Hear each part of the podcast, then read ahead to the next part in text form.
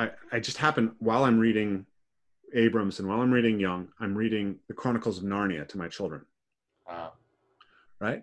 And Chronicles of Narnia is about these traumatized kids in London from around the period of World War II who go out into the country and they escape into this magical world where Jesus is right there. Yeah. Right? This is the world where Jesus is present for you and is going to save your butt. Right? right, right, right. But that world is filled with satyrs and fauns and talking animals and naiads and dryads. The spirit of the forest, the spirit of the animals, the spirit of the trees is all present. And not only that, the capacity of mankind to become blind to those spirits is a central point in the story. And the magician's nephew, right? Uncle Andrew, right? Cannot hear Aslan speak because he treats him as a dumb beast. And as we're going into Prince Caspian, the, the Telmarines have taken over the land and they've turned most of the animals into dumb beasts because they no longer listen to them. So, so there's this, there's something in Lewis where he's saying he's this great apologist for Christianity, right? And he wants to bring us back to Christianity. But in this children's story that he tells, he unites his Christianity with a return to animism. Yes, very much. And that's very outside of the main line of Christianity. I mean, this was part of the Nietzschean critique when you split things like that, right, and then you say, and then what happens is this world is now, the natural world becomes completely equated with the fallen world, and it, it, it has no value in and of itself. It only has a value as a way of getting you to this world.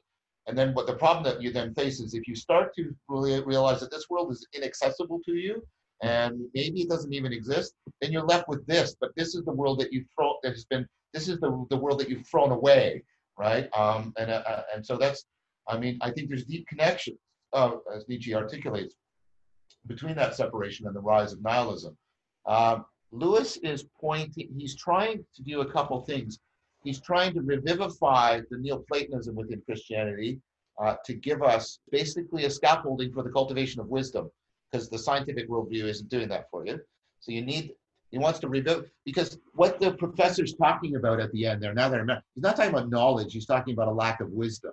He's talking about foolishness, right? Yeah. So he's trying to revivify the Neoplatonism to say, no, no, we need to get, we need a, we need, we need a scaffolding for wisdom. And then, like you said, I, I think he is trying, uh, in connection with that, to, you know, bring back the, well, I'll, I'll put it this way, the spirit of nature, the way you're talking about it here. Welcome to the Evolve Move Play podcast, where we bring you the most interesting and enlightening conversations around movement practice and how you can become the most heroic version of yourself through pursuing movement that's relevant to your nature. This is a podcast that's going to feature some of the top movers in the world, some of the most amazing movement thinkers, and people from fields that are related to movement as far afield as evolutionary theory, strength and conditioning, and everything in between. So, if you're interested in movement, please stick around. And if you like our work and want to support it, please consider supporting us on Patreon because this podcast is completely listener supported. We don't want to take any advertising, we don't want to interrupt your experience of watching the show. So, what really helps us get the best thinkers on, have the time to put these together, have the best quality for you guys as far as audio and video is your support. So, please consider supporting us and enjoy the rest of the show. Hey guys. Welcome back to another episode of the Evolve Move Play podcast. So this week, our guest once again is John Vervaeke. John is one of my great friends and mentors in many of the things that I'm thinking about these days. And we have a conversation about once a month where we kind of dig deep into this stuff. Sometimes that just happens between us, but sometimes I record it because I feel like it's going to be worth sharing with you guys. And this is one of those cases. So I had a series of insights while meditating about the connection between some of the ideas that I was reading in David Abrams' book, The Spell of the Sensuous, with ideas from John Young's book, What the Robin Knows, and uh, The Chronicles of Narnia by C.S. Lewis, and how all this connected to some of the ideas I learned from Jordan Peterson. And all of that, of course, is very, very tightly interwoven with John's work. Uh, so this is a very interesting conversation where we go deep into those insights and then we get into some of John's critiques of Jordan Peterson's work and postmodernism and my own take on those things and, and how we see those things. So it's, it's quite a wide ranging conversation. And I think it's a very insightful conversation. Um, I got a ton out of it. It's part of this kind of ongoing dialogue that I'm having with John and John's having with other people. So I think you guys will get a lot out of it. Now, you may have noticed that we haven't had a lot of podcast episodes in the last couple of weeks. Um, and the reason for that is that essentially we are putting the podcast on hiatus for a little bit. And by hiatus, I mean we're just not going to prioritize it because what we're doing is we are going to be creating an embodied movement online summit. So we're going to have approximately 25 teachers getting together July 16th through the 20th for a free online um, summit to present a kind of coherent view of how we can build a practice that's optimally meaningful so we can sustain physical practice throughout our lives and cultivate ourselves through those physical practices. So we're going to be looking at how movement connects to mindfulness, to nature connection, and to um, community, as well as how we can just address movement itself. So we've got some amazing speakers. We have Nick Win- uh, Winkelman, who's going to be on the podcast next week.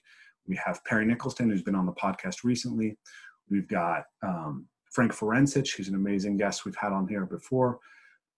Um, we have a lot more coming. We've got uh, just an amazing group coming together, and we're really excited to share that with you. So, you know, lock that in on your calendars. Get ready. It's going to be uh, free uh, for you to come in and check it out. Get yourself registered. We'll have that up very soon on our website, if not already, when this is live, and that'll be linked in the show notes if it is live. Um, so, yeah, very excited about that. While that's going on, we're going to have to deprioritize the podcast. So we've got this one, we've got uh, Winkelman coming out. We may have a few more coming out in between now and that time period, but we'll see what happens. We're not going to be recording those for a little bit while we focus on this. Now, this podcast is something that I'm getting so much out of. I'm getting to have conversations with people who are just incredible, and I'm really excited about it. And we're feeling uh, such, we're getting so much amazing feedback from the people who listen to the podcast about what they're getting out of it. But we're not getting yet is a ton of support. And since this is a listener supported podcast, we could really use that. Um, it is it does take a lot of our time uh, to get it edited. It takes a lot of our time to to for me to do research and make sure that I'm prepared to talk to all these speakers and be in a, the right place to get you guys the best experience while listening to the podcast. So if you consider supporting us on Patreon, that'd be a big help right now as we prep for this summit and as we prepare for the next full season of the podcast. We're going to go deeper in getting a more professional setup and booking out guests further in advance in bulking our podcast so we really have a lot for you. So we're really excited about where this podcast is going, how we can foster further communications or further um, uh, community around it. So if you're really into the podcast, you know, drop us a comment, let us know what you're doing, and certainly think about supporting us. Without further ado, though, John Vervaeke. Sharing some of these ideas with uh, with one of my students, I realized it's kind of a might be worth sharing as a podcast. Just an interesting set of ideas. Okay, that's great. Let's let's let's go. Yeah, yeah. Um. Oh, what what is? Okay. Well, I'll just get right into it. Um. So I was I was doing my sit spotting right, and I was reading David Abrams' book right. So I'll, I'll in the morning in my in my yard I'll sit and I'll and I'll read. Um, have you read David Abrams' book, The Spell of the Sensuous? No, no. So it's an interesting book. He's like an ecological philosopher, and he um, uh, he's talking about phenomenology and uh, Husserl's work, and then how Husserl turns uh, is picked up by Merleau-Ponty. Do you are you familiar with Merleau-Ponty? Oh, very very familiar with Merleau-Ponty. Very familiar with Merleau-Ponty, and all of the people that come out of Merleau-Ponty, like Dreyfus and Gallagher. That's a big part of 4E cognitive science. Okay, beautiful. So I was not aware of that. So so he, he had this this line about how um, at the level of our sensorial experience we are all animists Mm, mm, mm. and he's talking about participation right that uh, Yep. Lévy-Bruhl the, Lévy-Bruhl. Yep, yep, yep. Lévy-Bruhl, uh, had this idea that the indigenous experience of life was was one of participation with Yep. yep. and the way i've been thinking about this is essentially that that what we describe as the objective world it, where objects are inanimate right um, all of those things are animate they're agentic right so you all you think of them as being agents in the same way that you think of other people as being agents That's right. That's right. so And you also think of them having an um, an inner life.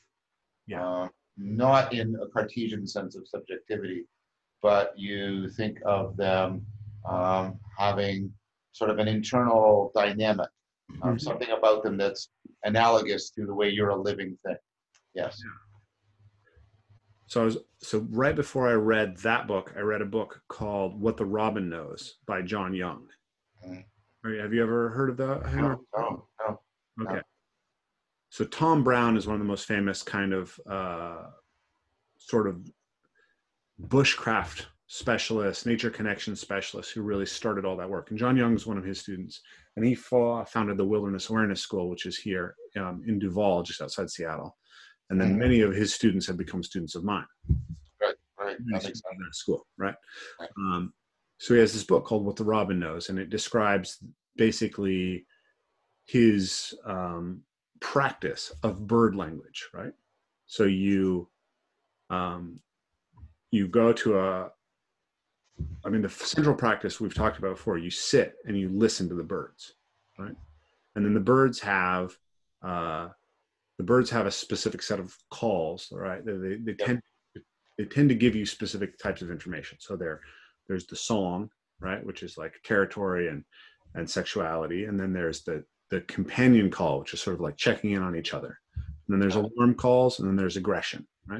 Right, right. And so if you're aware of the of whether song is happening or not or what the baseline of all of the birds in the forest is then you can pick up when they're quiet or when they're alarmed and that tells you about things that are happening in the environment Right. Yeah, that makes good sense to me. so, so the birds are in particular they're basically like they're kind of like the voice of the forest Yeah, yeah, yeah. because there's always bird calls happening and so it's this thing that you can tune into that gives you this window to what's happening in the world around you Right, right. Yeah. and i was thinking about this and i was thinking about how uh, one way that you could think about this is that when you're listening to the birds voices you're listening to the spirit of the birds Mm, yeah, yeah. or in some sense the spirit of the forest itself Sure. And this could be thought of as you you can make a non-metaphysical or non-supernatural description of this where you could say that you know the birds are essentially like a neural network. Yeah, yeah, whose aggregate behavior you can tune into and basically talk to. Yeah. and when you're attuned to that you're getting information that that is actually potentially really profound. Um, Yeah. Yeah, I mean, I, yeah, I think there's definitely, uh, uh, you know, you could say that there's a kind of, well, there's definitely a communication system, and it's doing, uh, you know, a kind of collective distributed cognition problem solving, uh, you know, parceling out the forest into, uh, you know, sort of uh, optimal territories for mutual survivability, mate finding, alarm calling, uh, noting, noting about predators.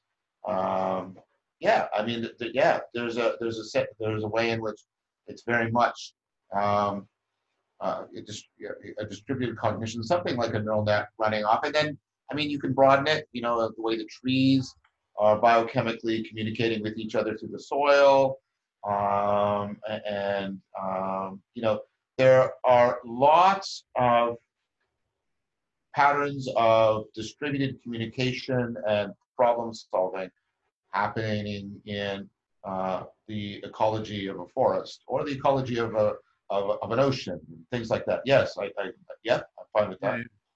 So, so what I was thinking about was this idea that, like, if you're if you're imagine you're a hunter forager, you know, in a in a indigenous context, and you're walking through the woods, and something alerts you that there's a predator nearby. Um, that might be an explicit awareness, right? Or it might be an implicit awareness. Yeah, a lot of implicit awareness is going on. Yeah, very much. Yeah. and that that that you know that kind of the easiest way that you can pragmatically it's actually pragmatic in this sense maybe to conceptualize the thing that is alerting you as a spirit as an animated force within the world that's external to human beings Mhm. So in some way it, it almost recapitulates the spiritual and yeah, I mean, Uh, I mean, and you have something analogous that that I, that I talked about when you're in circling practices, and people talk about the uh, you know the emerging spirit, the the sort of collective intelligence, the we space that seems to be uh, you know uh, leading and directing things um, in powerful ways. Yeah, I think uh, uh, yeah, I, I that, that that strikes me. I, I mean, strikes me as plausible, and I think it goes towards what I was saying about you know how if you put narrative, in fact, puts you into a dynamical state of mind. It's very good for picking up on dynamical systems like the complex ecology before us, and what I said about shamans. You know, having improved insight and implicit learning Yeah. machinery. Yep, very much. Of course. Yeah. And and also having and also really honing through uh, imaginal imaginal practices, not imaginary, imaginal practices, their participatory knowing. Spending a lot of time, you know, in the serious play of being a deer gets you really good actually at tracking deer down and also listening to the deer and taking information from the deer. Yeah, th- th- this is all very, very powerful stuff. Um, yeah, I, I- I would, um, I would argue that many of the arguments that I made already are, are, are deeply convergent with what you're proposing.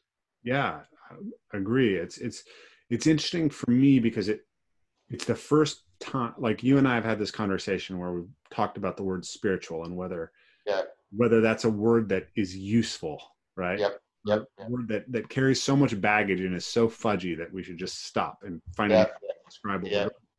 Yeah. um, but in some sense this this this interaction between you know david abrams and his description of of merleau-ponty and john young Yeah. it it it clicked in a way of looking at the spiritual for me which suddenly Yeah. gave it a, a kind of thing that feels like it would be hard to describe actually any other way Well, that's what I mean when I'm trying to get about how what en- enacted symbolism isn't just cognitive ornamentation, and the imaginal isn't the same thing as the merely ima- imaginary. Yeah. Um, that, that that's what I've been trying to get at. Um, you should you should know that the, the chapter that Chris and I wrote on dialectic and dialogos, um, it's called Gnosis in the second person. We talk about we call it you know the third factor that emerges when people are doing circling and things like that. But we also said we also said the good word for it is the German word Geist because it hangs between sort of mind and spirit and you know um, you know spirit of the times you know uh, so it it, it, it so um, and that, that's the kind of language that we need to in order for talk talking about this. And you should know that very serious um, uh, cognitive psychologists cognitive scientists philosophers are talking about this. There's a lot of work on what's called we agency. Um, and the idea that uh, and there's some ghastly hard science about how uh, uh, distributed cognition can do things that individual cognition can't do. I don't know. I told, told you that experiment where the guy literally wired up a bunch of rat brains, Yeah. and the collective uh, can solve problems that the individual rats can't solve. Just things like that. Um, but there's work being done on what's called we agency, um, the, the way, and what some people are coming towards. Um, are you familiar with? There's a concept of what's called a philosophical zombie. A philosophical zombie is, you know, a creature that has all of our intelligence but no consciousness. Yeah. And they're basically now used. There, I've, I've read at least one or two articles where they're now saying, when you have like distributed cognition and it generates this kind of flowing collective intelligence, um, you have basically like a philosophical zombie. You've got something that's got uh, a, a sort of an intelligence of its own. It doesn't have consciousness, um, but it has intelligence. And it's interesting because um, spirits are, I mean, even mythologically, spirits are weird. They sort of hang between being intelligences, like, like principalities, powers and principalities, Yeah, yeah. right? And, and being full blown conscious agents. And so that's why the term is also sort of good. It's right on that, like Geist is like that too. It's like ghost, right? It's right Mhm. on the edge of that there. Yeah, it's interesting. I mean, I, I'm trying to one one of the frames I'm looking at is like if you're trying to to root yourself in scientific epistemology, then then accepting that there's a subjective conscious experience of the the spirit of the forest uh, kind of takes you outside of that Yeah, I, I would push. I would push on that, right I would say that it's not even a subjective. I would say, following Mar- Merleau-Ponty, it's it's transjective. There's a kind of real affordance, Yeah. not just imaginary. There's a kind of real affordance being opened up between you and the real distributed communication and cognition of the birds and the trees, etc. Yeah. So w- what I'm getting at is that, that I think that, you know, we all mm, like, I think that one of the fundamental problems we have is that we have to use our own minds as models, right? Yeah, yeah, yeah. When we're like, I think that the, like, I always think it's funny, you know, the, the golden rule is treat others as you would have, have them treat you, right? Yeah. Like the, initiation of empathy is the realization that other people experience the same things that you do Yes, yes. right that's that's the that's the initiation of of empathy however um, to effectively employ empathy over time it's all about becoming sophisticated about recognizing all the ways in which other people aren't actually like you Yeah, yeah, yeah. Exactly, exactly. it's a funny thing and in, in the same sense it's like if you're dealing with the distributed intelligence of the birds the fastest model that you have to grab for how that operates is that it's fundamentally like your personality and experience right Right, right, right. spirit of the forest and from the perspective of someone who who who's in an indigenous culture that that may be the most pragmatic way to imagine the world or to I think imagine the world almost makes it sound like you're accusing them of fantasy but but to to image the world Yeah, right?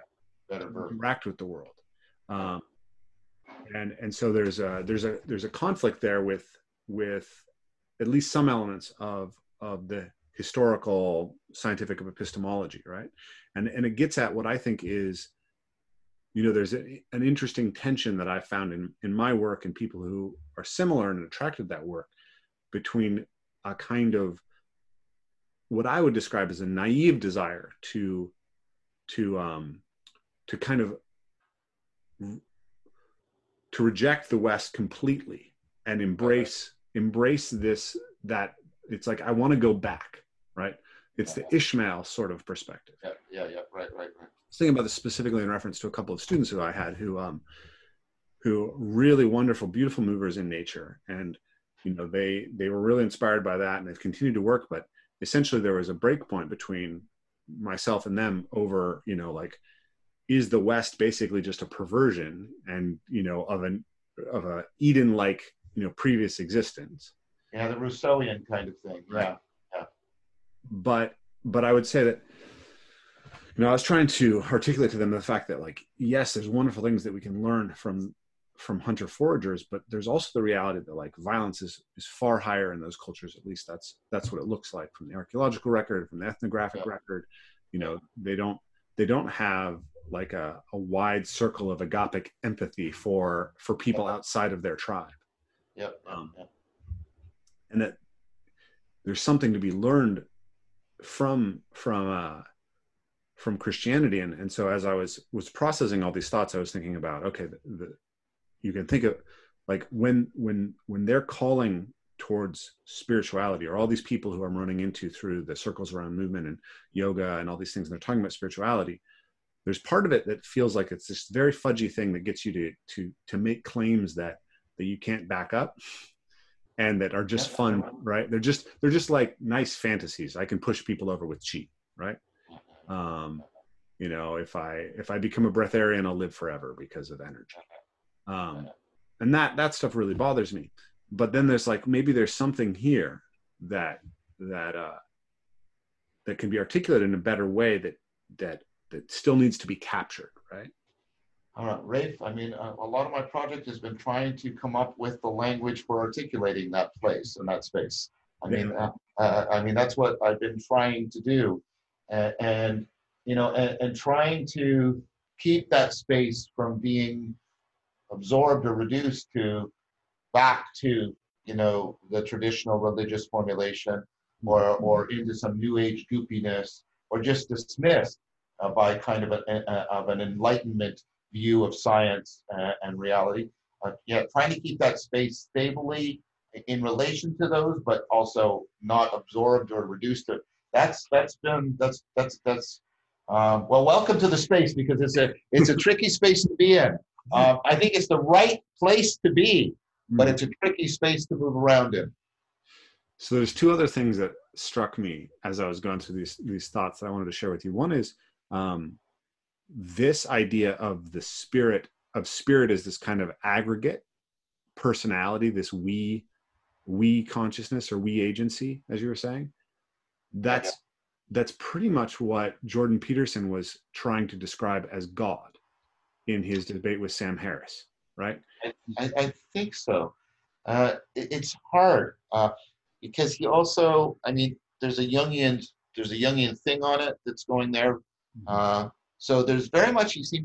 So there's, I mean, there's Jung's God and there's Durkheim's God, right? And those are very different gods, right? And Durkheim is God is basically the uh, the enacted symbol, the imaginal symbol for these what you're calling the spirit of distributed cognition. Um, it, you know, it's it's and, and then Jung has the idea um, that uh, the collective unconscious uh, represents more the distillation of generations of people um, into our biology.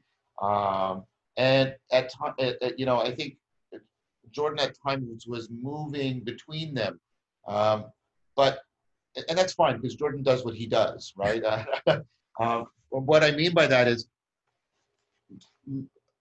I would want a more explicit and clean attempt to try and theoretically integrate those. And that's what I've been trying to do, right? To get them more explicitly laid out, find the problems about just uh, about trying to put them together, integrate them together. Um, that you know, that's a pro- what I'm saying is I see that as a problem to be solved. Yeah, um, yeah. I mean, the way that I read that was like if you think of Durkheim's God and and Jung's God, um, it, it was almost as if Peterson was arguing that that that the Jungian God is the reflection, is the inborn reflection of the aggregate of the Durkheimian God over time.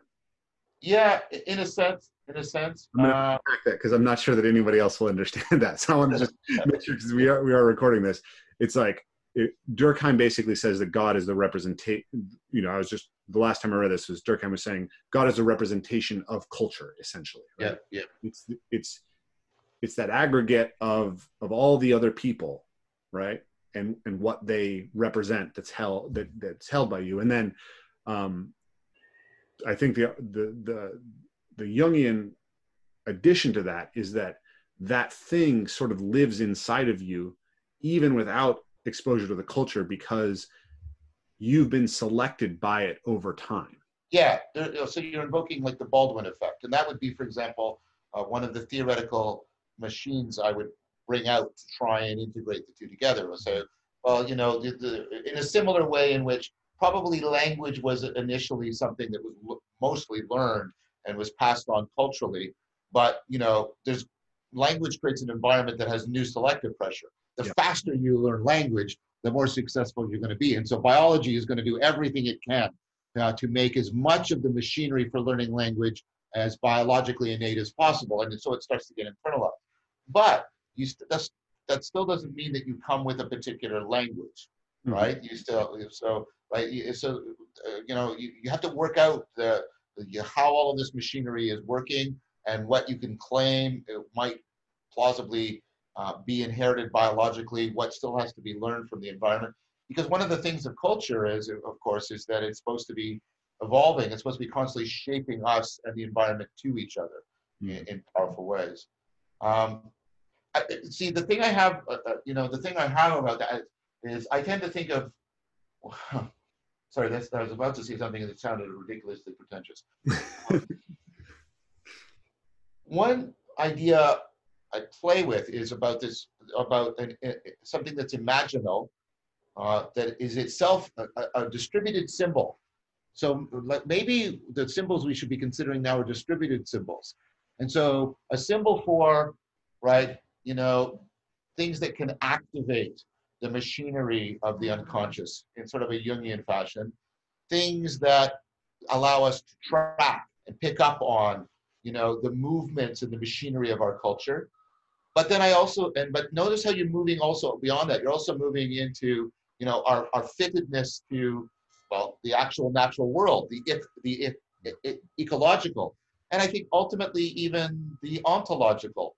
And I think God, right, is a is a distributed symbol for how all of those things can sometimes constellate together in a way that starts to become mutually affording.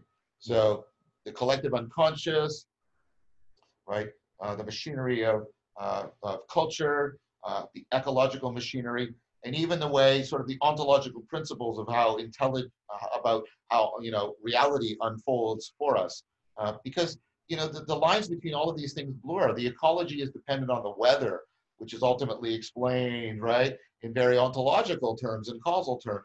You see what i'm trying to do? And that when we when people get away of sort of constellating that together uh, to get those things all in mutual resonance. So I'm playing with the idea of distributed symbols as the best thing for capturing these recursively distributed systems.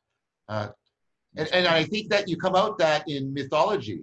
You get the Trinity, uh, you get Trinities in Christianity, you get Trinities obviously in Vedanta, you know, in aspects of Hinduism. Uh, so you get this idea, uh, right? Uh, even in, uh, you know, ancient Hebrew culture, you have the Elohim. God is somehow plural in some weird way, right? Um, um, and so um, that's what I'm, I'm sort of playing with right now.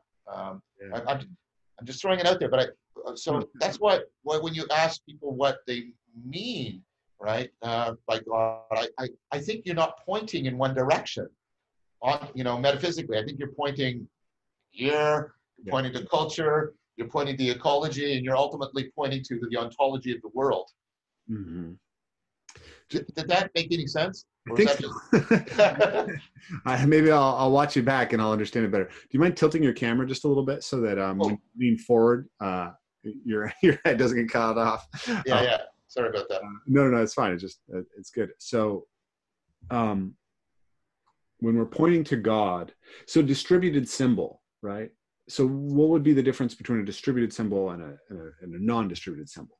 I think I'm hung up on that terminology a little bit. Well, because uh, what I'm trying to get by, uh, well, think about what's going with, with distributed cognition. You have, with the birds, right, you have low, loci where there's sort of hubs of cognitive processing, and then you have communication channels between them.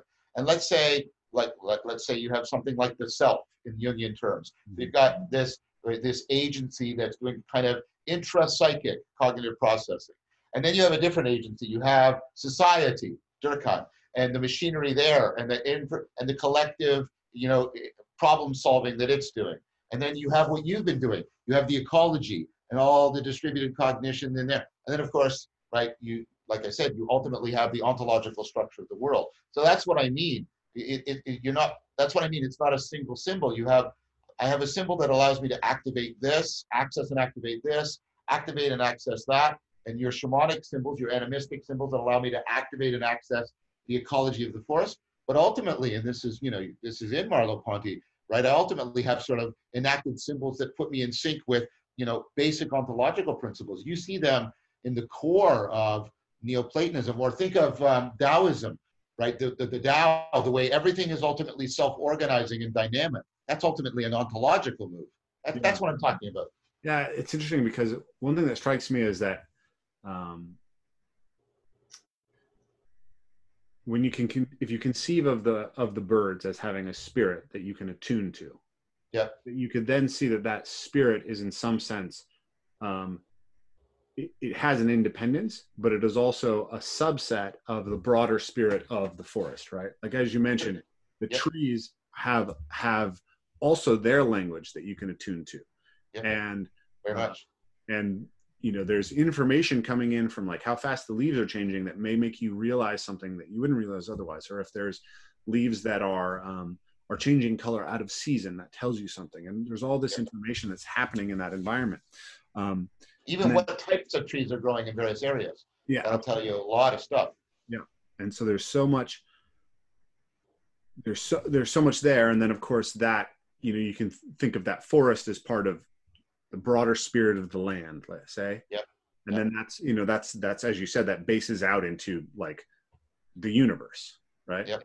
Yep. um and then in some sense that creates uh like a a sense of the spiritual which has a a oneness and a multiplicity at the same time Exactly. So how all things participate in the one is a classic Neoplatonic theme. Yeah. Right. And I've, I've been reading uh, the, the Ennead that Plotinus writes about soul, which is basically what you're talking about with spirit, right? And how, how there's a sense there's a soul for the world, but there's also a soul for individual thing. Like, and it's it's exactly that kind of gradation. People were trying to work this out, and, and like and they, they devoted a lot of time, and it's not wasted time and effort trying to get like really clear about a way of thinking about all of these relations that you're putting your finger on right now. So there's a couple a couple things there that, that came up in this chain of thought that i wanted to share with you as well. One so there's uh like I, I brought up peterson and his description of god but there's also there you know like peterson's been immensely influential for me as we mentioned but I, I i feel like sometimes there's like he articulates two halves of something but then articulates one side much more strongly and you can see him lean into it. And oh yeah, much. um, I feel like in in his description of the archetypal, he talks about the feminine and its ambivalence and the masculine and its ambivalence, and how we need to have an understanding of both, right? Father culture, mother nature. Um, but he also, it feels like to me, like when he talks about the masculine heroic, that is really well articulated, and, and the feminine heroic doesn't feel nearly as well articulated. I agree. We've talked about this before. I agree. I And this agree. feels like another place where we're run, where I feel like I'm running into that because I feel like when I was talking about Jordan Peterson with my students and, and, this this reclamation of the West, they're not hearing the the understanding of the spirit of the forest, which is what's driving and really interesting to them. Right? It's like that aspect of it, and that's also been like I don't know if I've told you this, but I have had this question in my mind. Uh, like if I if I had the chance to speak with Jordan, like the first question I would want to ask him is, okay, so there's this archetypal world where you have the masculine, the feminine, and the divine individual, right? The father culture, mother nature, divine individual, and we have to, if if we are not, if we are not, if we don't have archetypes that that allow us to look at all of this, then then we're incomplete, right? So if you only see nature as positive, a la like an environmentalist, extreme environmentalist type, you're missing a lot. And if you Yeah. only see culture as positive and not destructive, you're missing a lot. Um, right, and you're you're going to end up in a place that's very ideologically dangerous. So, okay, that's great. And there's feminine, there's masculine, there's the individual. But you also make the claim, uh, Peterson does, that that Christianity is the most archetypally complete religion. Yeah. And yet, I'm and- very critical of that. okay, but and yet, there's no feminine spirit that is held at the same rank, right? There's the the Father, the Son, and the Holy Ghost, right? One of my good friends is a Christian, and I, I joke with him that that's the ghost of the divine feminine that's not being addressed here, right? Yeah. And and and we know that you know historically Yahweh had a female consort, right? yes. at one point but um but it strikes me because it's like you have to be able to talk about the spirit of culture as he's describing in that discussion with sam harris but also the spirit within nature Yep. and if you don't then there's something unbalanced and this so okay let me let me just finish this thought for a second Keep going. Keep going, please. next to something. So then I was thinking about I, I just happened while I'm reading Abrams and while I'm reading Jung, I'm reading the Chronicles of Narnia to my children, Uh, right? And Chronicles of Narnia is about these traumatized kids in London from around the period of World War II who go out into the country and they escape into this magical world where Jesus is right there. Yeah. Right? This is the world where Jesus is present for you and is going to save your butt, right? right, right, right.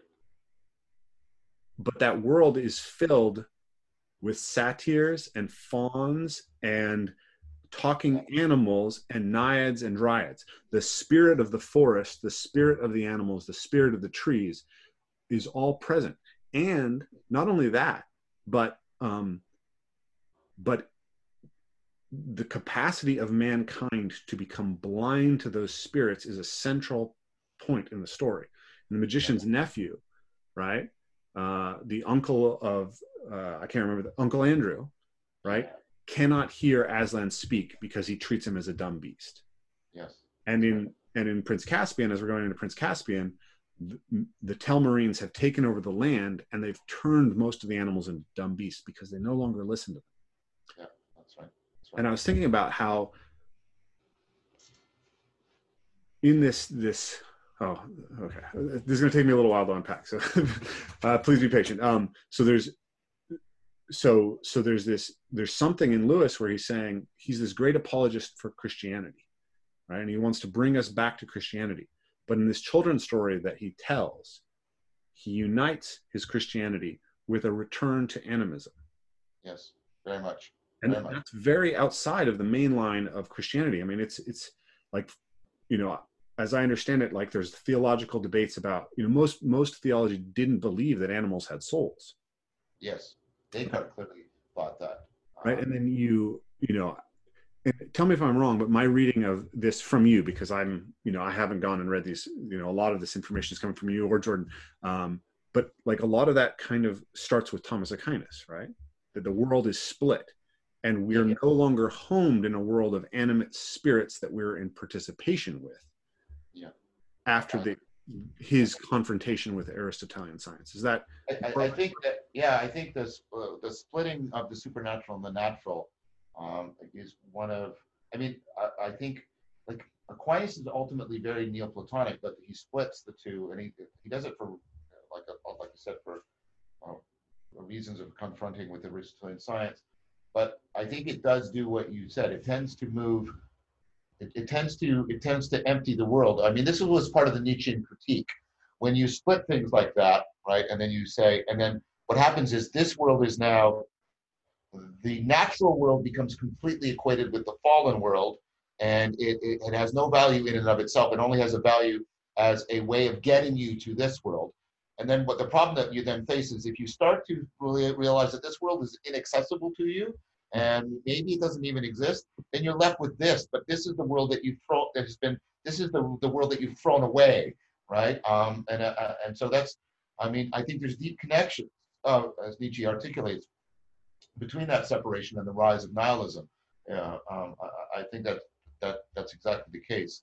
Yeah, I, Um, think it's such a, I mean, it's something you've articulated before, but to me, that's such a profound idea. The idea that we we extracted meaning out of the world that we exist in and placed it in a supernatural world, and then science killed the supernatural world, so we're left Yeah. with a dead world that we're that is meaningless that we inhabit because we, because we took all of the meaning out of this world and invested it somewhere else, and then we lost that too. I think that's right. Well, there's a lot going on in Lewis, right? So remember what uh, I think it's in the Magician's Nephew, or maybe it's in the Lion, the Witch, and the Wardrobe. Uh, you know, um, I you know I, I I don't know what they teach children these days. It's all in Plato, right? Uh, and so Yes, there's a neo yeah there's a Neoplatonic vision running through there. Um, It's in the Lion, the Witch, and the Wardrobe at the very end. Uh, Yeah. Cedric, or not Cedric, sorry, his name is Diggory. Diggory, who's the magician's nephew, Yeah. grows up to become the professor. That's right. At the end Yeah. of uh, Lion, the Yeah. Witch, and the Wardrobe. Right, which is a really interesting uh, take on this uh, because he's trying to get, you know, he's, he's basically invoking um, uh, the pre-Aristotelian Neoplatonic, you know, the pre-Aristotelian Plato and then the later Neoplatonic vision. Uh, and that's clearly what's going on. And you see that, and this comes out in practical consequences. And th- give me a sec, because this aligns with what you're talking about. And I asked Paul about this when I talked to him recently, the most recent conversation. I, and you know, I, I wanted to make sure that this is a true story. And he said it is true. And I, Paul's an expert on um, on uh, Lewis. That a, a, a young girl once came to Lewis and said, yeah, tell me Yeah, that. I love, I, you know, I have a confession, you know, I love Aslan more than Jesus. And he basically said, that's okay. That's okay because it wasn't the particular historical form that he thought was relevant. She was entering into uh, a correct relationship with, you know, the, well, he would, divine. yeah, yeah, exactly, exactly. Um, and so, you, you, you know, the- it- it- Lew- Lewis is a, is a tough nut to crack, that's for sure. But there's so much going on there, and I, I think you're right. Um, Lewis is pointing, he's trying to do a couple things. He's trying to revivify the Neoplatonism within Christianity uh, to give us a, um, um, something that, um, well, is basically a scaffolding for the cultivation of wisdom, because the scientific worldview isn't doing that for you. So you need, he wants to rebuild, because what the professor's talking about at the end there, now that I remember, he's not talking about knowledge, he's talking about a lack of wisdom. He's talking about foolishness, right? Yeah. So he's trying to revivify the Neoplatonism to say, no, no, we need to get, we need a, we need, we need a scaffolding for wisdom. And then, like you said, I, I think he is trying, uh, in connection with that, to, you know, bring back the, well, I'll, I'll put it this way, the spirit of nature, the way you're talking about it here. Mhm. Um, Jung wrestled with this too, right? He thought the elevation of Mary to almost godhood was a really important event. And I guess I take it there's something similar that Mary has a similar high status within Eastern Orthodoxy. But I, I, also agree with you that it, it's not clear to me uh, that uh, Christianity, I mean, Christianity is, there are theologians who are working very hard on this, are trying to come back around to um, the capacity to see nature as sacred. See, there's deep reasons against this because it goes back to the way how Yahweh is a different God. Yahweh is a God who moves through time and space. He's a God of history. And Yeah. as you're rightly pointing, is therefore much more of a cultural God. He's a God of history, and he's not bound to a particular location or function. And what that means, right, is that he's very different from the pagan gods who are bound to the natural world in, in a very tight manner. And so anything that sort of seems to be tying the divine or the sacred to the natural smacks of paganism and pantheism for people, Mhm. right? Um, and, and, and, and so Christianity has had a very sort of "Ugh," attitude uh, towards that. But on the other hand, it's tried to resist the Gnosticism that says that the material world is evil and in prison. And so Christianity has got this really ambiguous stated relationship to the natural world. It's somehow good, but it's not sacred. It's so I think there's actually, uh, to put it in a bit of a bit of maybe a bit harshly, I think there's a lot of confusion in Christianity about nature. This Mhm. is why, right, the, the the rejection of naturalism is also, I think, often very confused. Naturalism as opposed to supernaturalism. Yes, exactly. Okay. So Exactly. Naturalism as the worldview that sustains the natural sciences. yeah, yeah. Yeah, can can you know can spirituality be embedded within naturalism? That's a Yeah, exactly, exactly, exactly. So to go back to my my my question for Jordan, right? I, I where's where is the fully articulated divine? Right? Even Mary, as Mary is elevated, she doesn't become ambival- ambivalent. She only represents the positive element, right? Yeah, exactly. You agree that there is a negative element. It's it's in Lilith who isn't even in the story, right? Yeah, yeah. Is excluded. Yes. and she's not she's not she doesn't she's not a fully represented individual right where you because we are all ambivalent creatures right you know Solzhenitsyn, the line down every human line between good and evil runs down every human heart right Yeah. so if you divide the feminine between lilith and mary you're you're denying that that am- ambivalence in some sense Yeah, I, I I agree with that, and that, that I mean, Jung Jung made a, a very similar argument.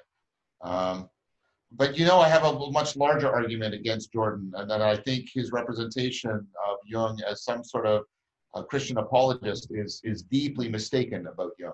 Um, Yeah. yeah i don't i don't know. I don't know Jung enough so I'll, I'll let you guys uh, deal with that one. But but what i wanted to bring up was this idea that okay um, it seems to me that if you want to revive christianity in some sense you have to deal with this. But you especially have to deal with this because two things are true right now which are were not historically true right? One is um, in, in some sense in all the traditional mythology mother mother nature is in precedes and is in many ways more powerful than father culture right like right. tiamat comes first yeah. flood is there right and then you know then you have you have Yahweh who says, you know, I have defeated Le- uh, Leviathan, I have defeated Behemoth, right? Like those are representations of the of the terrifying power of nature, and he's claiming that culture now is is superseding that. Yes. Never before. Culture and history. Yeah. And But never before have we existed at a time in which father culture is a danger to Mother Nature, like now. Yes, I agree with that. So Yes. you have an archetypal religious structure that has no articulation of this aspect of the sacred at a time when like small actions over here can have massive consequences over here that seems like it, it, it it's really missing something that it needs to act effectively as a guide I, I agree. I agree. and then the, the other aspect of that is you know for most of the history of christianity and and, and judaism before that uh, women for you you can call them oppressive regions or you can you, you could stipulate that it's just biology that was holding them down but women didn't have the opportunity to wield power the way that they have it now Yes. and it seems to me that that you can't respect the agency of something that you don't see as an ambivalent creature Mm. Yeah. This is a. I, I mean, I'm not trying to take anything away from you, but um, yeah, I, I've heard that, that this critique made before. Um, that um, uh, the the the separation, uh, you know, to the cha- the, the separation, the the it's it's like the separation of the supernatural from the natural, right? It's not it's not the opponent processing of the symbol; it's the separation, right? You have the, the separation of the whore from the mother, the chaste mother, and, and the always always uh, decadent whore, right? And and that that um, that is a a, a, a model that will not in any way, in either way, help women within um, what you're talking about, a culture in which um, real power, uh, real power is possible for them now. Yes, I agree. like how how do how do we it, it feels like like you know women are a mystery right that's the classic thing but it's in some sense like we have archetypally religiously cut them into pieces that we can't integrate Yep. right I like, agree. like i grew up in the counterculture and i think that's a, a big part of the way that i look at things but i still feel like like as a young man the idea of the the the woman as the object of love and the woman as the object of lust were very hard to integrate right Yes.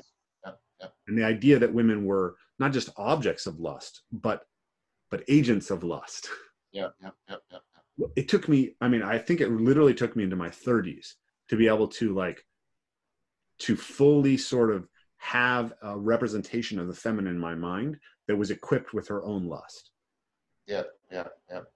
that's i mean i don't i don't know if that's something you know that's inherent in in growing up as a boy or my own temperament but it feels like it could be part of this cultural history for sure I think it is. I mean, uh, I, I mean, we have to be careful not to overgeneralize, uh, but I do think there is um, a lot of ways in which the Christian heritage has really,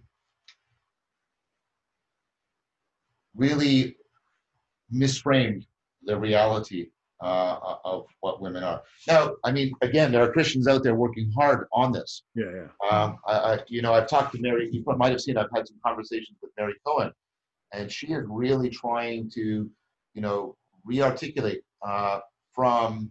You know, she's deeply influenced by Ratzinger, who in some ways is conservative. I get that, but Ratzinger is also deeply informed by phenomenology, right? And so Mary's sort of doing this phenomenological re- reinterpretation um, of what uh, you know masculinity and femininity mean, and she's trying to resituate that within a Christian context. So that there is a sense in which, and- it's of course I think completely appropriate that it's a woman, Mary, uh, who's doing this. uh, um, and you know, and, she, and she's Nom- what is that nomenological determinism yeah, yeah. Um, so yeah, so she, uh, she represents, I think, a, a, a- a growing way in which I think women are going to play a significant role. How do I want to say this? I don't want to sound theological. If Christianity, if Jonathan Pageau is right, and Christianity man, manages once again to somehow restructure itself like it has done in the past, and I, I, I don't, I'm not confident that that's going to happen.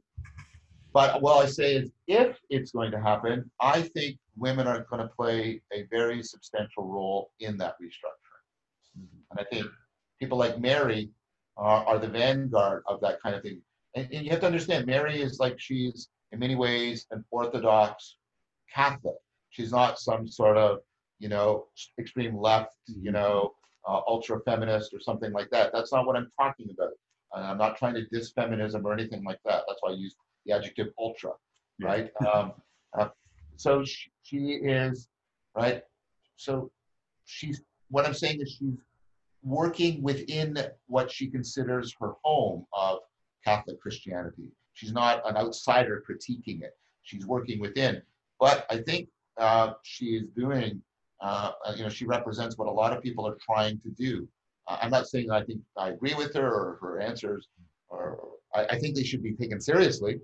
Um, but I do think that the presence of people like Mary actually strengthens your argument because the fact that Christianity is sort of organically bubbling up a way of trying to fix this problem, I think actually is good evidence that there is a problem that needs to be fixed. Yeah, I mean, if you look at, at the way that Mary has risen as a figure of devotion in different Christian contexts over and over again, and not just Mary, but female saints like Saint Bridget in Ireland. Yeah, yeah. It, it, it's you know, I was thinking about this idea that you know um, you're talking about. We have language. We have an inherent drive for language, but the language has it has to be provided by the environment, right? Yeah. But obviously, if you you're not a full human being if you don't have language. Exactly. And I was thinking about this idea that in sense, in a sense, like our psychology has a God-shaped hole in it. Augustine said that. Right. Augustine said that. Okay. Yeah. So God, there's a God-shaped hole in the psychology, but what what came out of that for me was like, how how predetermined is that God-shaped hole, right? Like how much, like, you know, like Peterson's argument is that, you know, men selected men over time for these characteristics of heroicness that then they were taken off the top by women and that's the spirit of culture. And then over time that's internalized. The better sort of internal representation you have of that the easier it is for you to match with that. And that's what an archetype is. That's what what what what, it, what he's talking about. And so there's this interesting qu- question. I think it's a very open question of like okay let's let's assume that there is a religion or spiritual hole in our psychology. Um, you know I think like if you look at Scott Scott Atran and Pascal Boyer, I haven't read them. I've, I've only seen them through other people. But you know, there's we know to some degree that when you take away religion, you don't get atheism, yeah, right? You kind of get animism, is what it looks like. You, you, you get well, you well, you can. You, you sometimes get Gnosticism. That's what Jung found. Right? You get animism. You can get Gnosticism. I, I, I think there's a plurality of default settings mm-hmm. uh, for that that uh, God-shaped hole you're talking about. I think it's. I mean, I think it's very much like Chomsky. If you'll allow me to extend the analogy, like Chomsky's notion of universal grammar. Mm-hmm. Uh, what you come with is, uh, and uh, somebody wrote a book about this, arguing that he thinks. I can't. I read this book. I can't remember the title of the author. I apologize to the author. I can't remember your name. Um, the idea that we have something like universal grammar, uh, but not for language, but a universal grammar uh, for sort of mythopoetic enacted symbolism and, and imaginal work. Yeah. And, I, and, and that sort of strikes me as right. But if that's the case, that's an argument neither for perennialism nor for relativism. It's an argument for pluralism, that there's a universality of process, but the products that can be like there's a universal grammar, but the number of languages we can have from that is indefinitely large. Mm-hmm. And what's interesting in this case is if we, if we, we go back to that question of like how how predetermined are the archetypes in your head what this argument about what we we've seen repeatedly within christianity might indicate is that there you know this is basically what i think peterson argues in maps of meaning is that there is a feminine divine represented in your mind mm-hmm. what's striking to me is that he argues that and then it goes and argues that the best representation of the archetypal overall is a religion that from my perspective, has a very weak representation of that. I agree. I agree. Um, and you know, you know, and Jordan talks, and he, he'll invoke the yin and yang symbol, Mhm. uh, and the, but he won't pick up on you know the the profound role that nature plays within Taoism in a way it doesn't play um, in Christianity. Yeah. Like and you know and and and, and yeah, I, I- I know. I'm trying not to. I, you know, I have a tremendous amount of respect uh, for a lot of Jordan's work, and um, and I'm very grateful for a lot of the work he's done and the way he's supported my work. Yeah, I Um, I was recently sharing your talks, which was great. Yeah, he, he he's a good colleague, um, and we were we were on the edge of becoming friends before he rocketed Yeah, yeah. into superstardom, and so that's all the case. Um, and I'm not I, I'm not trying to uh, dismiss that in any way. Um, uh, I, I significantly disagree with him on his political vision, and I'm allowed to do that because I'm a Canadian and I'm at the same university that he is, and I see a lot of the situation very differently. I don't think he was properly treated, etc. So, bang, let's put that aside. What I want to say is, all that being the case, I still have deep criticisms, and, and I think you're, I know you're very respectful. He's a very important figure for you, and, you, and I'm not trying to challenge that. But I think you're feeling you're, you're, there's a critique you're forming, which is like there's a contradiction here. Um, and I think that contradiction is what I've been trying to point out with. I think it is a contradiction to try and derive a Christian apologetics out of a Jungian framework. I think that is a contradiction. I do not think that works. I think that is an argument that is deeply, deeply flawed. And I'm allowed, I mean, I'm going to get into trouble with this no matter what I do, right? I'm allowed to criticize his arguments. I'm not saying he's a bad person. I'm not saying he's not heroic. I'm not saying blah. I'm not saying anything about his character. I don't resent him. I don't resent him. I've defended Jordan at times, but I think it's a bad argument, and it's a bad argument, and it's a bad argument. Yeah, and and it doesn't also mean that there isn't lots of insight and wisdom in contained in the argument, right?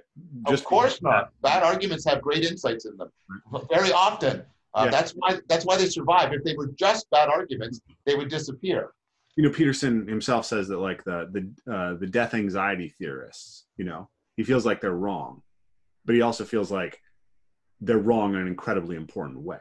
Oh, totally, totally. And uh, so uh, And, that, that you can argue the same thing that you think that this this this marriage of Jungianism with an apologetics of Christianity has a, a linchpin that's that's simply unstable. well, I think there's many lots of linchpins. wisdom in the rest of it, right? I, I mean, I've articulated other linchpins. I don't think there's just one. I think there's other moves in the argument that are similarly flawed. But I want to reinforce what you're saying. There are lots of insight. in- I have the same attitude like towards that kind of argument that I have for Descartes' arguments. I Hmm. think Descartes' arguments are are are ultimately wrong. I sometimes say this to my class. I wish I could be wrong like Descartes' wrong. I just when I'm wrong, I'm just John and I'm wrong and nobody cares, right? But when Descartes' wrong, the whole culture shifts in like a powerful way because there's tremendous insight, there's tremendous conceptualization, there's tremendous theorizing in Descartes, right? And so that's why I treat Descartes very respectfully, even though I ultimately reject his arguments. There's no and there's no inconsistency there. I can rej- I can respect somebody's argument and respect what they're doing and still ultimately think it's a bad argument, right? Um, so yeah, I, I think that's the way to take it. Yeah, I think, you know, like when you when you had your conversation with Anderson Todd, I also had that that sense of wanting to defend Peterson because I think Yeah. in some sense he's. I've been thinking about this myself in my my role as a teacher of movement that that I have uh, I, I have in some sense entered an archetypal role for people Yes. and that that that Peterson's ideas are are no longer in some sense there there's an academic layer to Peterson's ideas and not, and that's very very important but there but he's also a an archetype within the culture Yes. and that, And, that and he- yeah, yeah. that critiquing him in the way that an academic critiques for people who are not academics who are following him for those other aspects Yeah. Yeah. is it's hard to see it you know it's very, very, very, very. I, but I think what happened around that was actually what should have happened.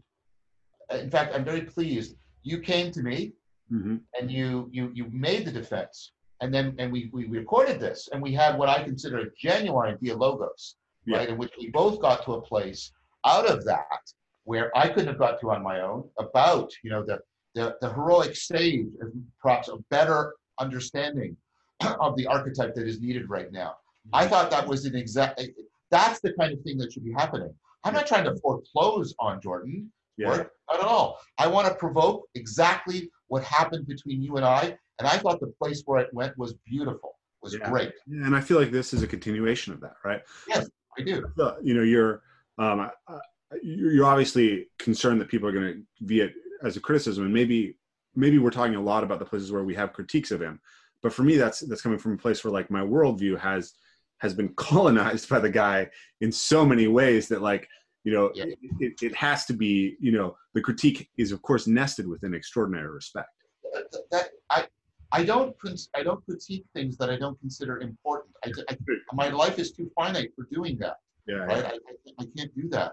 I, I, I wrote Jordan that specifically, explicitly, when he, because before he uh, sort of uh, tweeted about my work, he, he, he sent me a quick email and said, how are you doing? Like, how's your series going? And I, pretty good. Or, are you happy with it? And I said, yeah. Um, and then he said, well, okay, well, I, I you know, I hope you can, I want to help you. I want you to get up to a million subscribers. And I thought, well, that's not Nice. happen. But, thank you. But then I said, no, Jordan, I missed you because because we used to we used to meet and talk in the halls for yeah Pete's sake, right? And, and I said, you know, your work is so close to mine and so important that I have to criticize it, right? Right, right, uh, right. And, and, and- but it would be better if I could do that in actual dialogue with you, like when we've had public debates and discussions. That's what I would prefer. I don't like doing this one-sidedly. I don't want to, right? But precisely because his work is important and I respect him, that's why I have to criticize it. I have to critique it, right? But or, I, I don't want him to be deified. That that ultimately makes him irrelevant in a very important way that I think is the wrong way to. I think both demonizing him and deifying him make him treat him unfairly and make and, make his work deeply irrelevant. yeah Um, so that that and if so that's what to if it can't if it can't be grown off of and and it cannot you can't you can't grow from it if you can't critique it exactly. And he that's not- ultimately an archetypal thing, right? You know, the son and the father, right? Right. Yeah. So uh, so that to to to deviate from that for a second I, as i was going through all this stuff sitting there um you know after reading that passage from david abrams i had this this sense so when i encountered peterson's work one of those ideas that was so powerful for me was the idea of of rescuing the bones of your father from the underworld right Yeah, yeah, very powerful. and and and this is one of the things that I think has has been very different for me from many of the other people kind of in my sphere because I view the West as something that has an immense amount of profound wisdom to be extracted. Yeah, you know, I agree with you on this. Yeah, yeah. But I think that a lot of people are um, they're stuck in the interaction, and, and so I, I came up with this parable in my head, and I, I need to work on it. But it basically was like, imagine a boy who has um, who has a father who who has one father who's not present, and he's told how terrible he is all the time, right? But he sees his work in the world, and it's not all terrible, and he constantly interacts with other people who have respect for him. And then there's another father who he's being told all the time is is is is this leader who's amazing who's you know the vision of the future who who you know but what he's experiencing is that he's narcissistic and that he is inconsistent and hypocritical right And self-righteous. and self-righteous and for me that's the story of my relationship with the culture and the counterculture right Yeah, yeah, yeah. Right. so then then like as i'm going to to pull the bones of the father from the underworld which is like i think one of the reasons that that peterson has had so much profundity is because um, or he's had such a profound impact on people is because we like as an academic culture as like an elite culture we have decided that our own heritage is evil Well, well, that's something where Jordan and I are in deep, uh, deep agreement. Uh, I, I, uh, well, you know, I've done it repeatedly. You're right. I, I, I, I, I, I'm deeply critical of that hypothesis. yes Deeply yeah critical of that you made a very big point in the first time that we talked that that that we don't have to only look to Taoism and, Yeah. and Zen Yeah, and totally. Yeah. find spiritualities and mysticisms that that can that can inform how you respond. Totally, totally. So- That's that's something where Jordan and I are very consonant. That yes.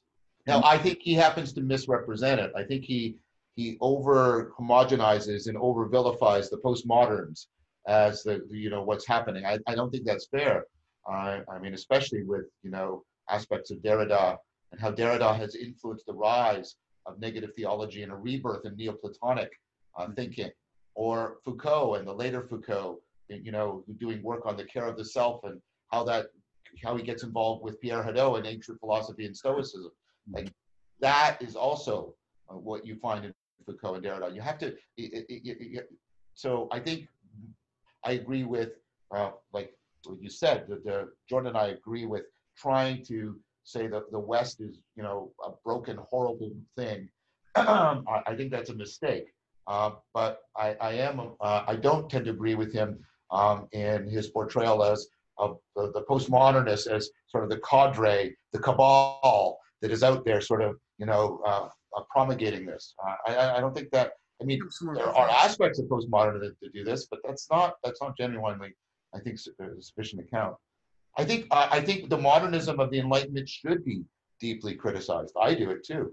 Yeah, I think I think I think that's right. You know, I think um are you familiar with Ken Wilber? Yes, I'm just beginning to. I I've had I've had a couple talks with uh, uh, uh, Doshin, uh, who's a who's a, a Roshi, um, and he's recommended. I, I bought Wilber's book, The Religion of Tomorrow, because that was recommended as the book that I would find most relevant. Um, and I'm going to start reading Wilber's work when I get a chance. So I I think that I lean or I let's say I feel more like Peterson feels about postmodernism versus how you feel. Um, Yeah. I'm not as familiar with with with Foucault and Derrida. What I'm what I've experienced is having gone through university as an anthropology student. Yes, I, I get that. postmodernism ha- was was uh, was you know tr- transcendent and having felt like essentially that they had destroyed the discipline of everything that was valuable Yeah, and and Okay. and that I've seen that happen over and over again in the rise of the woke generation. So like whatever F- Foucault and Derrida said directly, like I'm looking at the the the second and third order effects of it and saying this is a deeply poisoned tree, right? Um, Yeah. uh, that that's how it feels to me, and I, I'm I'm not going to make a I, I don't have the, the chops to make a technical argument uh, to to Uh, back. what I'm asking you to do is look at uh, there's other branches of the tree yeah, yeah, you find much more relevant and consonant, with, in fact, with what we're talking about right now. Read John Caputo. Uh, like, you know, his book on Heidegger, The Mystical Element in Heidegger, had a profound, profound, deeply positive in, impact on me. Things like that. So I bring up Wilber though because Wilber um, Wilber's critique of postmodernism, he you know he calls it the the mean green meme, right? And he says Yeah. fundamentally it's unstable and it collapses back to to a extremely uh, negative tribalism. Uh, Yeah. So you know, but he also sees it as a tier that precedes what he calls the integral stage. Right? It's like you have to go through, you have to understand postmodernism. You have to because um, like I think sometimes the modernist period is like naively empirical, right? It's Yeah. um, if you can measure it and and and, and quantify it, then you can say that it's real in some sense. And it, Yeah. it- it's like there's a lot that gets missed. And postmodernism, I think, has real critiques, but it has no, it doesn't create a new stable foundation. Well, that's the thing. I mean, so what I would say is that postmodernism, again, I, I'm hesitant to use it as a category. I think you should you should we talk about specific arguments made by specific theorists would be Sure. more accurate. But let's let's play play this way right now because I, I I mean I have good faith in you. Yeah. yeah. Uh, um, so, um, I, th- I think, I think what you see, especially in Foucault, is a realization that postmodernism, um, while critiquing the epistemology of the Enlightenment, it was not affording what was one of the things that was actually lost in the Enlightenment, which is the wisdom tradition, and that uh, what need what was needed is a positive project, uh, bringing back um, the cultivation of wisdom, and you know, and that's part of you know part of the Heideggerian tradition that comes from Merleau-Ponty and other things like that. Um, and like I said, you can see that coming out very carefully, I think, um, towards the end of Foucault's career. Um, Derrida, not so much him, but what a lot of the people who have been influenced by him have, taken up. Um, that so so one of the and this is something I'm recently working on. That you know that modernity is around these what I call the three monos, and I'm sort of also playing with like you know having mono as an illness.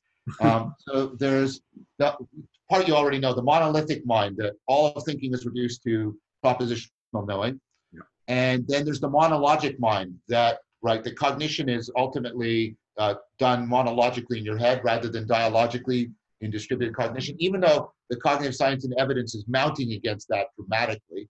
Yeah. Um, and then also monophasic, right? That uh, we there's only one state of consciousness that gives us access to reality, and we shouldn't pursue altered states of consciousness or transcendence or transformation because that's just clouded bad thinking. And I think those three monos are something that postmodernism like effectively sort of challenged and shattered.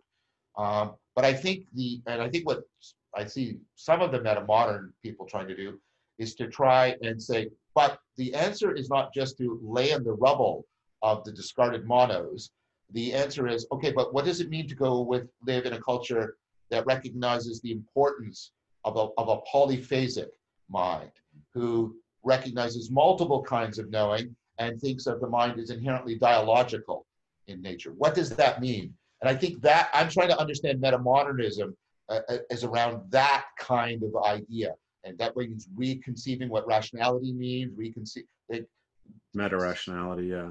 Yeah exactly. You're like chat you're starting to also have a conversation with david chapman ellis. Yeah yeah. Um, so I, I haven't studied wilber's work very deeply but one of the interesting aspects of it is so so he talks about i think it's turquoise right? It's the or that's spiral dynamics then he borrows it but right there's the there's a lean the mean green meme or boomeritis right? That's the the postmodern thing.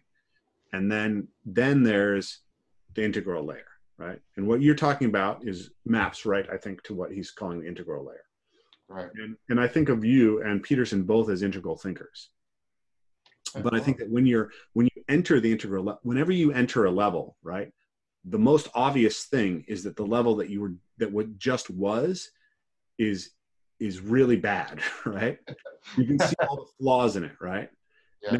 the integral level is the level at which you're supposed to be able to start, you know, according to Wilber, it's the level at which you you begin to be able to integrate the wisdom of each level, right? So right.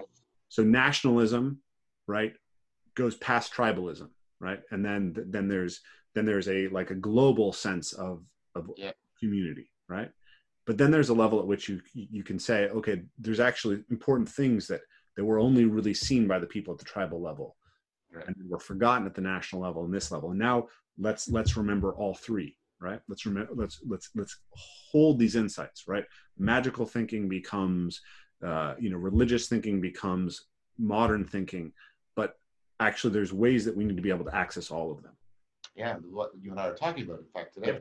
Yeah, yeah exactly. And then so like I, I, I bring this up, I guess, to defend uh, Jordan, but but I think that this, I don't know, maybe this will be an interesting thing for you to, but I think that Jordan, in part, he's, he's at that level of um, of reacting to he's he you know he's entering the integral and he can still really see all the stuff that's happening with with this and he's surrounded by it. And so th- there's a there's a tendency to be very reactive.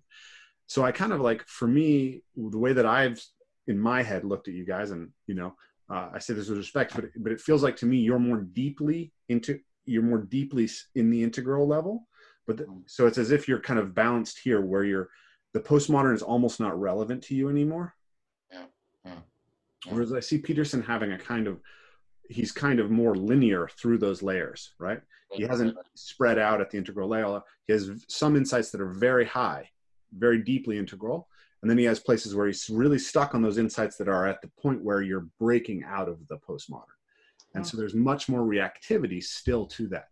And I think that you, that's very astute, right? I mean, sorry, it sounds self-promotional on my part, but I mean, I, but I, I, was I was actually really impressed by the the clarity of that. That was really good. Thank you. Thank you. So, so one thing that I think is when you when when you're when the the pathology or the way of thinking that that doesn't serve is sufficiently far away, it's easier to go back and pull out the the useful pieces, right. and then disaggregate. You can say, okay, you say postmodernism. What do you mean? I, here's a great insight from Foucault. Here's a great insight from Lacan. Here's a great insight from uh, from uh, you know uh, Baudrillard or you know um, or or or uh, uh, Derrida, right? And but when when you're when you're when you're seeing the or or you've just moved past it yourself, yeah, right? You look at it more as a system, right? So for me, postmodernism is is what I see as the aggregate behavior of people who are sure. at that mindset, and it yeah. looks really unsustainable. Does that make sense? I think it does, and I mean, I don't. I mean, how, how do I, I? I want to try to be fair to it. I think that's what the points you made were excellent, um, and I, I do agree that there is that aggregate behavior. Mm-hmm. Uh, I don't think it as as as as prominent um, um, as you know as Jordan made it out to be. Uh, um, uh, especially in the psych department. I mean, um, so uh, that that's kind of, you know, um, I'm sort of saying yes, but a little bit no. Um, yeah. Well, right. I think.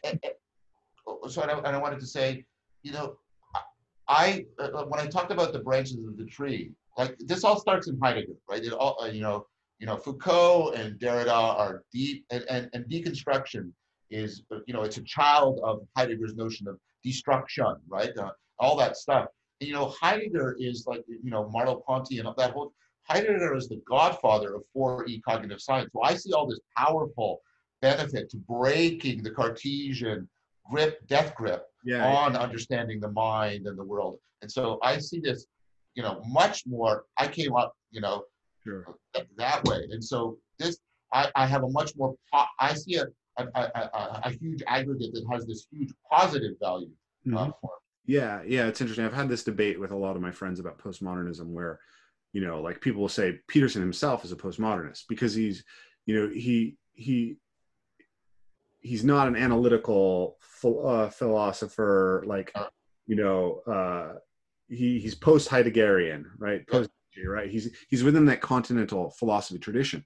So a lot of people who who it, it you know i'm nowhere near as sophisticated in my reading of, of, philosophy as you are obviously but what it looks like to me is that for a lot of people it's hard to disaggregate like the critique of pure rationality yeah. into heidegger and that whole continental tradition from the specific outlet of of uh of of of postmodernism right? So you it's like you have analytical philosophy and like you know just pure scientific epistemology without dealing with the critique of rationalism on one side and that's like steven pinker um, and then peterson's obviously not there no exactly right? very much he's on he's on he's a branch of the chain that comes from from heidegger and and hegel and, and nietzsche and yeah. then and then that's closer to the postmodernists than it is to the pinkers very much so or and, you know yeah yeah yeah, go ahead. Sorry, that's I think what you're saying. I, I'm in complete agreement with what yeah. you're saying, and, and, so I'm often I often I, I have a difficulty understanding Jordan's um, deep, almost reverence for Nietzsche, right? Uh, so it, it, it, so I, I that putting that all together, uh, uh, the way you've done though is, is is helpful. It's very helpful. Thank you. yeah. I'm I'm I'm happy to I'm happy if it's helpful. It's kind of crazy for me because I'm you know I'm just I'm, I'm sampling these things through you through Jordan, right? Um, but but but maybe that and not to dismiss any of your excellencies or cognitive abilities, but maybe also your position as being you know closely closely outside mm-hmm. gives you a kind of insight that I can't have. I mean that's that's that's a very real possibility. Yeah. Well, if it's useful, that's wonderful. Um, so I, I, wanted to to just root back. I mean, I feel like we should uh, should kind of uh, come to an end here. This has Yeah. been a good conversation, but I want to root back to this idea of the of the two of the two fathers and recovering the bones of the fathers, because Right. in some sense, like you know, the lean the mean green meme of of Ken Wilber, right? That's postmodernism, and it's also the counterculture. Right, right, They're right. interrelated. Right? There's postmodernism as a philosophical movement, and then there's the, all the things that brought the counterculture out, and those are not just that Yeah, yeah. counterculture existed and and i was the child of it and the counterculture you know like um, one of the books that has an immense amount of impact on so many people who come towards my work is is ishmael by daniel quinn Right, yeah, yeah, yeah. you read that book Yes, I have. okay so the west is the takers right Yeah, yeah, yeah. it's a book that's profoundly anti-western in a lot Yes, very much so.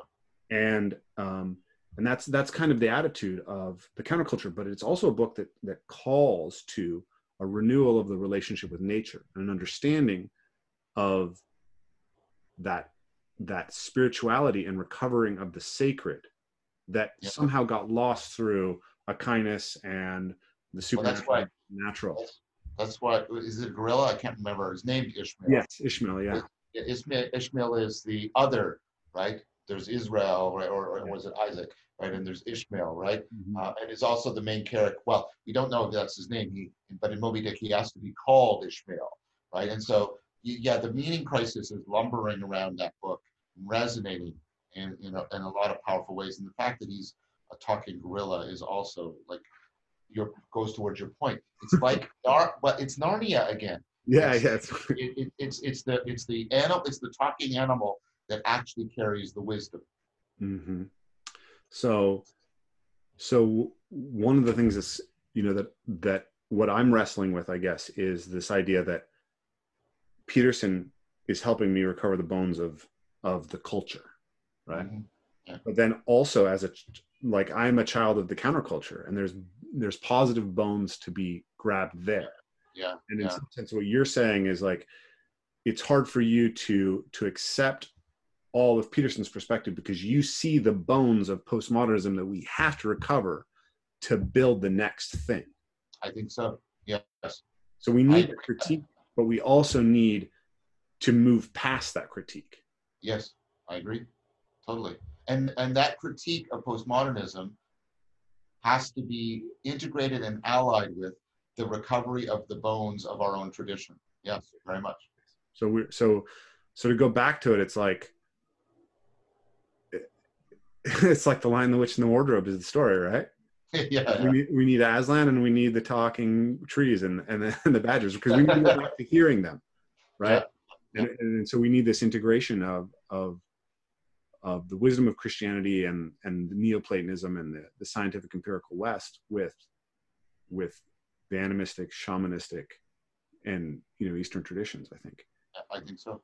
Yeah, and, and that's why I want to do. I mean, after I'm done after Socrates, um, which is you know trying to critique that whole, the three monos and Mhm. exemplify an alternative.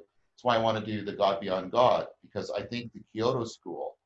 Uh, we need to pay attention to Nishida and Nishitani and Masao Abe because they're the people that are are they they lay the foundation for the very project in all of the aspects we've talked about.